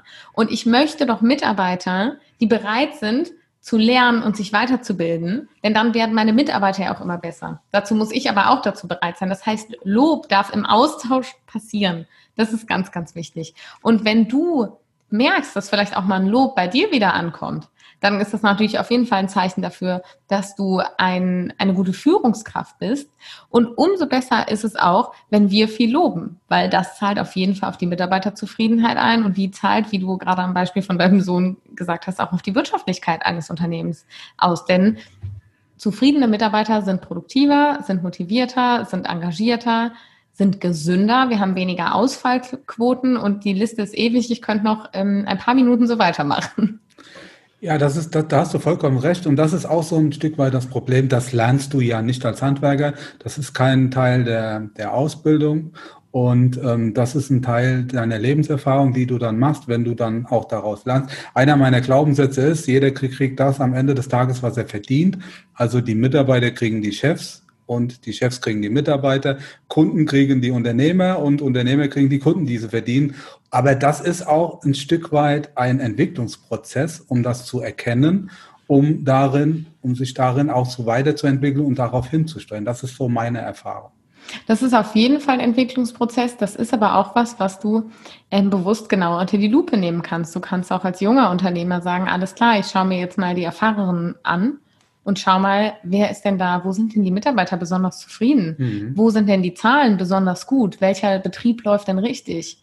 Und da mal schauen, was ist das für eine Führungskraft? Weil es gibt auch Menschen, die haben das einfach ganz natürlich in sich. Die sind einfach Führungskräfte von Natur aus. Und die mal zu beobachten, was machen die denn? Was machen die denn, damit Mitarbeiter so zufrieden sind? ähm, und sich dann auch zeitgleich mit sich selber auseinandersetzen, sich selber besser kennenlernen, so dass man selbst eine authentische Führungskraft wird und nicht quasi einfach nur sich die Maske aufschnürt von jemandem anderen. Und diese Kombination aus, was kann ich von Leuten lernen, die schon da sind, wo ich hin möchte und wie kann ich mich selber besser kennenlernen, um eine ganz andere Selbstsicherheit auszustrahlen, ist, glaube ich, eine ganz wichtige Kombination, um eventuell auch schon früh eine gute Führungskraft zu sein. Es ist ein wichtiger guter Appell, wichtiger ja. Appell an unsere jüngere, jüngeren Zuhörer. Ja. Es gibt Und, durchaus Unternehmen, die haben keine Mitarbeiterprobleme, die ziehen die geradezu an. Ja, die haben auch keine Kundenprobleme. Das läuft. Die machen irgendwas besser als andere und die gilt es, sich rauszusuchen, als Vorbilder zu nehmen. Ganz klar. Ich finde es ein guter Einstieg. Lasst uns doch mal noch über Lebensphasen sprechen. Ich finde ja persönlich, im Leben einer Unternehmerin oder eines Unternehmers gibt es drei Phasen. In der Phase 1 kommt man in der Regel von der Meisterschule, macht sich selbstständig, übernimmt einen Betrieb und ist voller Motivation. Die Welt kann nicht groß genug sein. Man stürzt sich dann mehr oder weniger erfolgreich in die Arbeit. Kredite sind leicht verfügbar, nicht selten verschuldet man sich dann durch den Kauf von Immobilien, Fahrzeuge oder Maschinen so, dass man viele Jahre hat, dafür arbeiten muss und nichts schiefgehen darf. So in der zweiten Lebensphase stellt man dann fest, es gibt Finanzämter, wir haben ja vorhin schon drüber gesprochen. Nicht immer läuft alles gut, es gibt wenig Rücklagen. Manche Dinge gehen schief und statt Geld zu verdienen, verbrennt man Geld. Ich persönlich nenne das immer ganz gern das Tal der Tränen. Es gibt viele schlaflose Nächte, in denen man nach Auswegen sucht, in das Kissen heult und einfach nur verzweifelt ist. Dann kommt man so langsam in die Phase drei und man merkt hoffentlich, dass all die Anstrengungen der vergangenen Jahre erfolgreich waren. Vieles wurde richtig gemacht und man kommt so langsam in die Komfortzone. Die Kinder sind groß und aus dem Haus. Und auch wenn man kaum Zeit hatte, sie richtig kennenzulernen, das ist jetzt ironisch gemeint, man hat plötzlich Zeit für den Partner oder die Partnerin, die man in den vielen Jahren als Unternehmer vernachlässigt hat. Und wenn sehr, er oder sie dann überhaupt noch da sind und man dann in die Komfortzone endlich mal kommt, kann man es trotzdem nicht genießen, weil man aus den vielen vergangenen Jahren äh, und Kämpfen seelische Narben hatte. Oder man hat Angst, dass immer noch etwas schiefgehen könnte. Mit zunehmendem Alter kommt ja dann auch die Angst vor dem Älterwerden und vor Krankheiten dazu.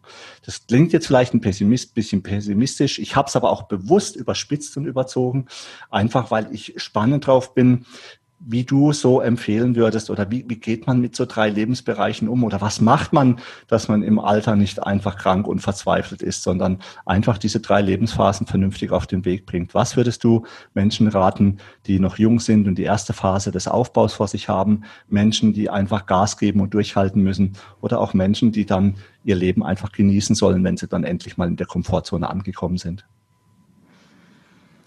Also, über die drei Phasen könnte ich jetzt mit dir streiten.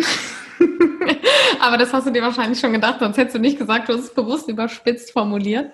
Ähm, Im besten Fall, das, was du in der dritten Phase hast, dieses die Komfortzone genießen, wie du es jetzt beschrieben hast, das fängst du am besten mal bewusst ganz vorne in Phase 1 schon mal an. Weil es ist ja nicht so, okay, ich mache jetzt 20 Jahre äh, oder sagen wir mal 5 Jahre volle Power und Aufbau, dann 20 Jahre nur noch Tal der Tränen und dann der Rest des Lebens alles nur noch super. So ist es ja nicht. Das wisst ihr, das weiß ich und ich glaube, das weiß jeder, der uns gerade zuhört. Es ist ja eher ein Auf und Ab. In dieser Aufbauphase kommen auch Tiefs, in der Tal der Tränenphase kommen auch Hochs und es ist irgendwie, das ist ein bisschen schnelllebiger. Das heißt, die guten Phasen auch wirklich zu genießen, damit man mit den schlechten Phasen besser umgehen kann, ist so mein Credo. Weil wenn du in den guten Phasen wirklich auf dich aufpasst und mit dir selber arbeitest, deine Beziehungen pflegst, deine Familie, ähm, dich um deine Familie kümmerst, dich um deine Mitarbeiter kümmerst, etc. Und diese Kraft, die du in den guten Phasen hast, auch auf andere überträgst, das heißt mit deiner Energie auch irgendwie ansteckend bist, dann zahlt sich das auf jeden Fall in den nicht so tollen Phasen aus, weil entweder hast du ganz viele tolle Menschen um dich herum, die dich unterstützen, die dir Halt geben, vielleicht hast du aber auch die Möglichkeit, dass du besonders tolle Ratschläge bekommst von Menschen, denen du vorher Ratschläge gegeben hast. Und das Schöne ist, du kannst die Dauer der Tiefphase verkürzen, indem du die Hochphase mehr nutzt. Sprich, was wir eben schon hatten über die Resilienz, also über den Basketball, den wir so füllen müssen mit all diesen Sachen, das greift hier total, weil das solltest du füllen über all die Jahre. Weil Altersvorsorge fängt A nicht damit an, dass ich irgendwie Geld in der Altersvorsorge zahle, sondern Altersvorsorge fängt auch dabei an, dass ich mich jetzt schon in jungen Jahren vernetze und irgendwie gute soziale Kontakte habe. Dass ich jetzt schon in jungen Jahre, Jahren auf meine Gesundheit achte, mich ausreichend bewege, gesund esse etc. Weil wenn ich all das, was gut ist für unser Wohlbefinden, für unsere Langlebigkeit, für unsere Zufriedenheit, die uns ja übrigens wieder dabei hilft, auch ordentlich ein Unternehmen zu führen. Wenn ich das in der, erste Hälfte, der ersten Hälfte meines Lebens nicht mache, dann ist die Wahrscheinlichkeit geringer, dass ich das in der zweiten Hälfte meines Lebens überhaupt angehe. All, gerade wenn wir älter werden, wenn wir bequemer werden, du beschreibst das so schön als die Komfortzone, in die wir kommen, da mache ich ja das, was ich kenne. Und wenn das, was ich kenne, irgendwie ein ungesunder Lebensstil, ein unausgeglichener Lebensstil ist, dann werde ich den wahrscheinlich in dieser Komfortzone genauso weiter fortführen. Und das sollten wir tunlichst vermeiden, denn so können wir uns auch zum Beispiel vor Krankheiten schützen, wenn wir einfach frühzeitig unsere eigene Gesundheit stärken, und zwar ganzheitlich, psychisch als auch körperlich. Ja, ja. Lass mich, glaube, da, lass mich da noch kurz zwischen reingrätschen, Michael. Äh, wir hatten es kurz vorher vor Beginn des Podcasts schon davon gehabt. Ähm, du hast ja gerade einen aktuellen Podcast, da geht es einfach auch darum, dass man Kinder fördern soll, was dieses mhm. Thema angeht, dass man denen einfach auch den Horizont öffnen soll. Ich glaube, es fände fänd ich ganz spannend, weil ja viele unsere, unsere Unternehmerkinder rutschen ja auch einfach so ins Unternehmen rein und haben dann einfach einen strikten Plan, wie irgendwie ihr Leben weitergehen soll oder so. Ich fand es super spannend, was du in deinem aktuellen Podcast über Kinder und Horizont berichtet hast. Vielleicht kannst du da kurz was dazu sagen. Mhm.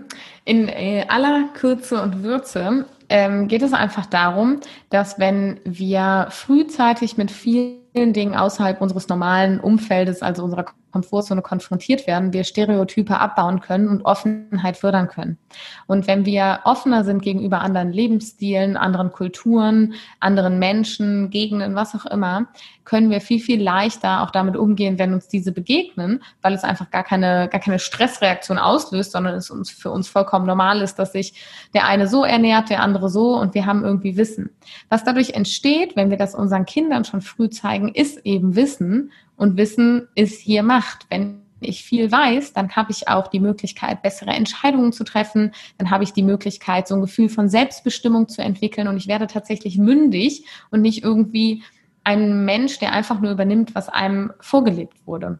Wichtig dafür ist natürlich, dass Vorbildfunktionen wie zum Beispiel Eltern, Geschwister, Tanten, Onkel, Onkels, was auch immer, auch das leben. Wenn ich zum Beispiel möchte, dass mein Kind ein Buch liest, dann sollte ich vielleicht mal selber mir an die eigene Nase fassen und öfter ein Buch lesen.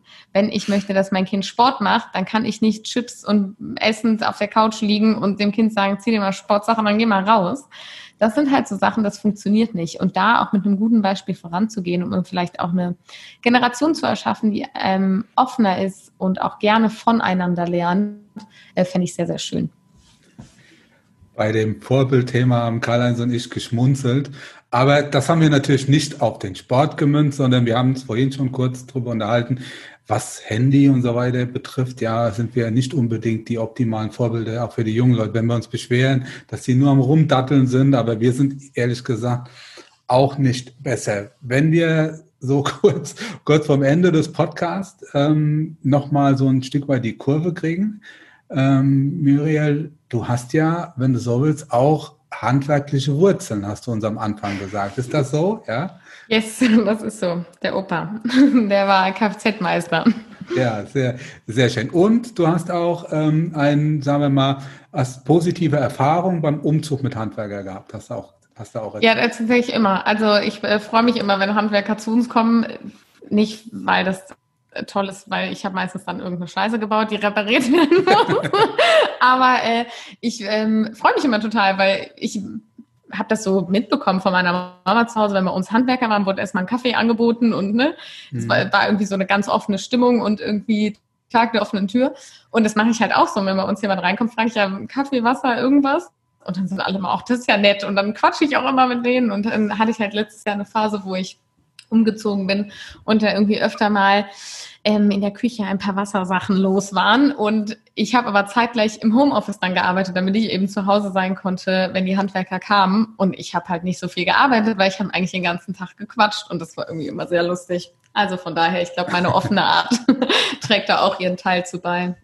Ja, das, das, das glaube ich, das glaube ich. Und wenn ich mich jetzt heute so umgucke, auch bei unseren jüngeren Kolleginnen und Kollegen, ja, die sind ja irgendwann einmal im Handwerk angetreten, weil sie ja, das Handwerk so cool fanden, weil das ist ihre Mission, irgendwas umzusetzen, was technisch umzusetzen, was Produktives zu tun, am Ende des Tages auch ein Ergebnis zu sehen. Wir Handwerker sind ja keine Wissenschaftler, wir schmieden in der Regel auch keine langen Pläne, ja, sind auch keine Ingenieure, sondern wir sind eher entscheidungsfreudig. Wir machen erstmal selbst auf die Gefahr hin, dass wir es dann vielleicht nochmal zweimal machen, weil, aber die Hauptsache, wir sind aktiv. Ja, das ist so unser, unser Gehen, glaube ich. Und jetzt kommt so ein Thema, Digitalisierung. Ja, das überrennt uns sozusagen, kann man sagen. Wir werden teilweise digitalisiert. Jeder erklärt uns die Welt, ja, ob das Industrie, Handel, ob das auch Politik ist. Jeder will uns sagen, ähm, was wir da so tun sollten, müssen. Callens und ich glaube, wir können schon sagen, auch für unser Alter, wir sind digital affin, wir sind auch experimentierfreudig. Uns ist auch nicht zu viel. Wir gehen alles an, wir probieren, ja, schmeißen um, machen neu, ja, und wieder und so und ähm, ja, lernen daraus. Macht auch irgendwie Spaß. Am Ende des Tages ist für mich und für Karl-Heinz ist das genauso, denke ich, das kann ich durchaus so sagen, die Digitalisierung ein Werkzeug, die uns ja, dazu befähigt, administrative, unliebsame Arbeiten ja, von irgendeinem System machen zu lassen, so dass wir uns wieder um die eigentlichen Kernkompetenzen kümmern können. Das ist unser Handwerk. Hierfür sind wir angetreten. Das ist, sind die Mitarbeiter, sind Menschen, dass wir wieder mehr Zeit haben für unsere Kunden, dass wir wieder mehr in die Beratung gehen können, dass wir uns auch mehr um unsere Mitarbeiter kümmern können. Das ist für mich Digitalisierung. Einfach möglichst viel einfach machen. Jetzt ähm, merke ich aber, wie bei allem, wenn du dich mit dem Thema Digitalisierung beschäftigst, dann musst du erstmal investieren. Ja, da musst du erstmal reinklotzen, du musst dich mit dem Thema beschäftigen, musst erstmal einzahlen, um am Ende was abheben zu können. Und da haben viele unserer Kollegen, Kollegen keinen so richtigen Bock drauf. Ja, ähm, hast du da einen Tipp, wie man sich für sowas motivieren kann? Ich weiß nicht, wie ist so dein Verhältnis zur Digitalisierung? Ähm, man unterstellt ja in der Regel, oder man stellt ja, die jungen Menschen sind da ein Stück weit offener als die Älteren. Ist das so oder wie ist so deine Erfahrung? Also ich glaube, das ist nochmal ganz schwer zu vergleichen, weil wie du ja sagst, im Handwerk geht es ja darum, am Ende ein handfestes Ergebnis zu sehen, tatsächlich. Und da ist es natürlich digital äh, etwas schwieriger. Bei mir ist es ja so, mein Ergeb das Ergebnis meiner Arbeit zeigt sich ja im Verhalten und Denken und Fühlen des Menschen. Und das ähm, sehe ich meistens eh nie direkt, sondern erfahre es mit äh, einem gewissen zeitlichen Abstand, wenn überhaupt. Nicht alle melden sich auch irgendwie nach Coaching-Sessions oder so, die meisten schon. Aber ähm, deshalb habe ich das gar nicht so. Deshalb fällt mir die Digitalisierung leichter, aber ich muss sagen, ich bin ähm, aufgrund der Wissenschaftlichkeit, die mich prägt, auch häufig vorsichtig. Ähm, nichtsdestotrotz, finde ich, gibt es da ganz, ganz viele tolle Möglichkeiten, die wir nutzen können. Und ich war auch immer skeptisch, so alleine schon Coachings über Zoom zu machen oder generell online zu machen, weil ich dachte, oh nee, das ist ja so toll, das, ich mache das ja, weil ich mit dem Menschen arbeiten möchte mhm. und ich möchte ihn ja bei mir im, im Büro empfangen und irgendwie auch spüren, ähm, wie der so drauf ist, was der für eine Energie mitbringt und das kann ich ja dann gar nicht. Und dann kam ja äh, Anfang 2020 die Corona-Krise und was blieb mir anderes übrig, als dann auch mal online umzuswitchen. Ich hatte ironischerweise aus Interesse, weil ich dachte, gut, Muriel, du bist Ende 20, du kannst dich dem Online-Dasein auch nicht verweigern, äh, noch eine Fortbildung gemacht, wie man Coaching gut online darstellen kann, was natürlich ein passender Zeitpunkt war. Und so sehr ich mich auch anfangs äh, geweigert habe, habe ich dann angefangen, Online-Coachings zu machen. Ich kann tatsächlich sagen, ich erziele genau die gleichen Erfolge wie mhm. Face-to-Face. -face. Und ja. dieses einfach mal auszuprobieren, kann total hilfreich sein. Und im Endeffekt liegt das ja in der Natur des Handwerkers von, ich probiere jetzt einfach mal aus, wie ich das hier machen kann. Und dann kommt am Ende irgendein Ergebnis raus. Und wenn das dann nicht gut ist, wie du ja sagst, dann kann man es ja auch noch ein zweites Mal machen. Also wenn man dann mit den äh, Maßnahmen, die die Digitalisierung auch für euch in eurer Branche mit sich bringt, nicht zurechtkommt, kann man das ja auch wieder rückgängig machen. Ich denke mir immer so, Entscheidungen sollten möglichst verfolgt werden und es sollte dafür gesorgt werden, dass es die richtige Entscheidung war. Wenn das aber mal nicht der Fall ist, heißt das ja nicht, dass man diese Entscheidung nicht verändern oder revidieren kann. Es ist ja nicht, dass du dann sagst, wir benutzen jetzt genau dieses Online-Tool und das ist jetzt für immer in Stein gemeißelt. Wenn das für euch nicht funktioniert, dann ist das auch in Ordnung, aber dann hat man es ausprobiert. Was mir total hilft, ist wirklich manchmal, ähm, dass mir dadurch bewusst wird, was ich für eine andere Reichweite habe, dass ich auch einfach Kunden in ganz Deutschland verteilt habe, mhm. die nicht zwingend anreisen müssen nach Köln oder die nicht zwingend aus Köln kommen müssen. Äh, nichtsdestotrotz arbeite ich trotzdem super gerne mit den Menschen zusammen und äh, mache deshalb auch weiterhin Live-Coachings und Live-Veranstaltungen und freue mich auch, wenn das wieder in größerem Rahmen möglich ist, ähm, wenn irgendwie diese Krise gut überstanden ist oder ein guter Weg gefunden ist, mit diesem Virus zu leben. Das heißt, was mir hilft, ist, ich muss ja nicht immer ganz oder, also ich muss ja, es muss ja nicht ganz oder gar nicht sein. Es muss ja nicht nur Digitalisierung sein oder nur Handwerk. Es darf ja Hand in Hand ähm, einhergehen. Es darf auch nebeneinander hergehen, ohne dass es zusammenpasst, weil in manchen Bereichen, keine Ahnung, ihr seid Dachdecker, das Dach deckt sich halt nicht digital. Da muss man halt drauf und das Dach decken. So was willst du machen? Und ähm, da aber vielleicht zu schauen, wie kann denn diese Arbeit für mich erleichtert werden durch Digitalisierung? Wie kann die Kommunikation mit dem Kunden erleichtert werden? Wie kann Angebotserstellung erleichtert werden? Was weiß ich was. Einfach zu schauen, okay, vielleicht spare ich mir hier und da ein bisschen Zeit ein, die dann für wichtigere Dinge, wie zum Beispiel das Handwerken an sich, wieder eingesetzt werden kann.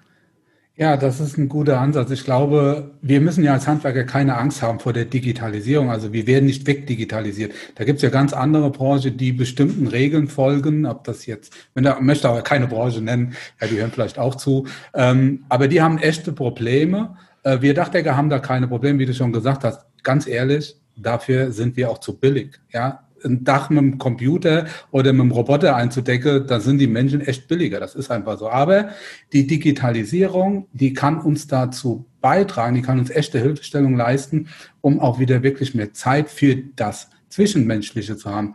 Wir haben auch bei Corona haben wir vor einer riesigen Entscheidung gestanden. Ja, was machen wir jetzt? Äh, wir haben immer unsere Angebote persönlich besprochen. Immer. Ja, die haben wir eingeladen zu uns ins Büro, wir sind das durchgegangen und so weiter.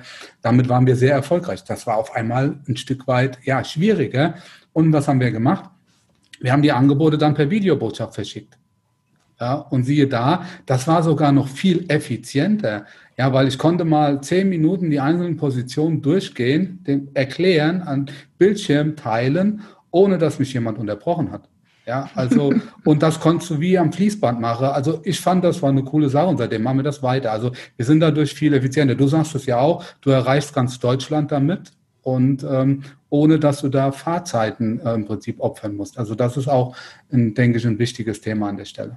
Ja, ich glaube, es ist halt wichtig, sich, wie du schon gesagt hast, sich davon nicht bedroht zu fühlen, weil die Digitalisierung ersetzt nicht die Menschlichkeit. Nein. Punkt. Und ja. dass wir Menschen sind und uns zwischenmenschlich verbindet, dass wir die gleichen Gefühle erleben, dass wir ähnliche Gedanken miteinander teilen, dass wir ähnliche Lebensphasen miteinander teilen, das wird uns keine Maschine nehmen können. Und wichtig ist nur, wie können wir vielleicht die Digitalisierung so für uns drehen und wenden, dass wir genau diese Menschlichkeit wieder in den Vordergrund stellen. Das war schon fast, mir aus der Seele, ja. das war fast der perfekte Schlusssatz. Aber bevor wir ganz zum Ende unseres heutigen Podcasts kommen, Muriel, lass uns doch noch mal kurz über dich sprechen. Auf deiner Webseite murielböttker.com, Böttker mit OE geschrieben, kann man mehr über dich erfahren. Unter anderem auch, dass du Coaching für Privatpersonen und Unternehmen anbietest. Die meisten Menschen denken ja bei Psychologie vermutlich eher daran, dass man sich erst damit beschäftigt, wenn man sowieso einen an der Klatsche hat. Warum auch sollten normale Menschen zu einer Psychologin oder zu einem Psychologen gehen? Ich sage das bewusst provozierend und bin gespannt auf deine Antwort. Auf deiner Webseite schreibst du unter Coaching Persönlichkeit stärken und ein Leben voll Zufriedenheit und Glück führen. Damit läufst du bei uns allen offene Türen ein. Was kannst du für uns tun und was sind die Inhalte deines Coachings? Also erstmal, du triffst voll ins Schwarze. Wie oft höre ich, naja, warum soll ich denn zum Psychologen gehen? Also erstmal, ich bin keine Therapeutin und Psychologin. Das heißt, zu mir kannst du auch kommen, wenn du gesund bist. Du musst nicht erst krank sein. Bei der Therapie hingegen ähm, wird ja tatsächlich eine Diagnose gestellt und es liegt ein Krankheitsbild vor, damit die Kasse das abrechnen kann. Bei mir äh, zahlt die Person einfach privat und sagt, sie möchte was verändern. Was im Coaching passiert, ist unter anderem, dass wir gemeinsam erarbeiten und lernen, mit welchen Werkzeugen du mit deinen Emotionen besser umgehen kannst. Dass wir lernen, wie du gute Entscheidungen triffst. Dass wir gemeinsam lernen, wie du vielleicht auch durch eine Phase, die ein bisschen herausfordernd ist, weil sie eine Veränderung mit sich bringt, durchgehst, ohne danach vielleicht psychisch krank zu werden. Und all das ist tatsächlich für jeden von uns was, weil, und jetzt aufgepasst, wenn ich mir das Bein breche, dann gehe ich ja auch nicht zu meinen Freunden und Verwandten und Bekannten und sage, ja, mach mal wieder gerade, sondern ich gehe ins Krankenhaus, da ist ein Unfallchirurg und der kümmert sich darum, dass mein Bein wieder ordentlich zusammengeflickt wird, fertig ist. Wenn ich mal durch eine Krise gehe und ihr wisst es, wir gehen alle durch Lebenskrisen, für die einen größer, für die anderen kleiner, aber das ist auch nicht zu vergleichen, weil Schmerz ist subjektiv und wenn etwas für uns schmerzhaft ist, ist es schmerzhaft. Und dann bei jeder Krise zu erwarten, dass unser Umfeld einfach sich darum kümmert, ist irgendwie ein bisschen ironisch, finde ich, wenn man sich das mit diesem Beinbruchbeispiel vor Augen führt. Natürlich ist es wichtig, dass wir uns mit unserem Umfeld austauschen und das ist total schön. Das machen wir ja auch über körperliche Krankheiten. Aber es ist doch umso schöner, wenn ich dann jemanden an meiner Seite habe, der professionell sich genau mit der Krise, in der ich gerade stecke, auskennt, der weiß, was das emotional und mental mit mir macht und mich dann dabei unterstützen und begleiten kann, so dass ich vielleicht viel effizienter da durchgehe, dass ich viel gestärkter auch wieder da rauskomme und dann auch tatsächlich zufrieden und glücklich sein kann und nicht die ganze Zeit so äh, Antworten von Freundinnen habe. Also mein Lieblingsbeispiel ist wirklich so unter Frauen, ähm, dass mit irgendeinem Mann irgendein Thema ist. Natürlich antworten die Freundinnen für die Frau, die sich gerade beklagt und sagen, ja, der ist aber auch, der ist aber auch scheiße. Ja klar, weil die, weil wir natürlich unterstützen wollen, aber da mal diese rationale Brille von außen und einen objektiven Blickwinkel zu hören und vielleicht auch mal den Spiegel vorgehalten zu bekommen und gefragt zu bekommen, ja, was hast denn du zu dieser Situation beigetragen? Und dann im Umkehrschluss auch herauszufinden, okay, und was kannst du jetzt an dieser Situation verändern, kann sehr, sehr hilfreich sein und sehr gewinnbringend. Ich fand das äh, mit dem Beinbruch fand ich ähm, sehr einleuchtend und auch mit dem Beispiel der Garde, da merkt man, dass du aus Köln kommst. Ja, also kann man an der Stelle. Also es war, ich fand das total gut und mir geht's auch echt besser heute, muss ich sagen. Ähm, am Anfang war ich schon, habe ich schon so ein bisschen gezweifelt, passt da so in unser Format rein. Und ähm, aber Karl-Heinz musste mich nicht überzeugen. Ich habe nur mal kurz überlegt. Und was mir besonders gut gefällt heute, ja, Karl-Heinz, für uns beide gibt's Hoffnung. Echt. Wir brauchen kein Talent, ja, sondern wir brauchen nur Beharrlichkeit. Das habe ich hier mitgenommen. Und man kann trainieren. Resilienz trainieren. Man kann also sich eine eigene Firewall antrainieren. Ja, man braucht ein positives Mindset, aber das kann man auch trainieren. Ja, man muss die kleinen Erfolge feiern, immer wieder aufs Neue. Nur wenn es dir selbst gut geht, kannst du dafür sorgen, dass es anderen gut geht. Und was mir auch sehr gut gefällt, das ist auch auf deiner Webseite, ja, und das gibt sich ja auch so ein bisschen in deinem, deinem Namen, Share and Growth. Also wenn man Wissen teilt, was passiert dann? Es vermehrt sich. Und das ist das Schöne dabei. Deshalb, mir hat das total viel Spaß gemacht, es war eine Riesensache. Ganz was anderes, ein ganz anderes, ja, ein ganz anderes Thema, aber trotzdem total spannend. Ja, ich könnte stundenlang weitermachen, das müssen wir irgendwann mal wiederholen. Vielleicht, ja, vielleicht buche ich wirklich mal bei dir eine Session. Ich glaube, ich kann das gut gebrauchen. Ja, sehr, sehr gerne. Vielen Dank, du hast das sehr schön zusammengefasst. Ja, Muriel, dann auch von meiner Seite herzlichen Dank. Ähm, hat sehr viel Spaß gemacht. Ich kann mich dem Michael nur anschließen. Ich sage auch herzlichen Dank allen Zuhörerinnen und Zuhörern draußen. Schön, dass ihr dabei gewesen seid. Tschüss. Tschüss. Damit sind wir nun am Ende vom heutigen Podcast. Wir wünschen euch viel Freude bei der Arbeit und dass auch in Zukunft alles optimal bedacht ist. Wenn euch der Podcast gefallen hat, freuen wir uns, wenn ihr ihn euren Freunden und Kollegen weiterempfehlt und auch in den sozialen Medien liked und teilt. Bis zum nächsten Mal, wir freuen uns auf euch. Euer Michael Zimmermann und Karl-Heinz Kraftzig.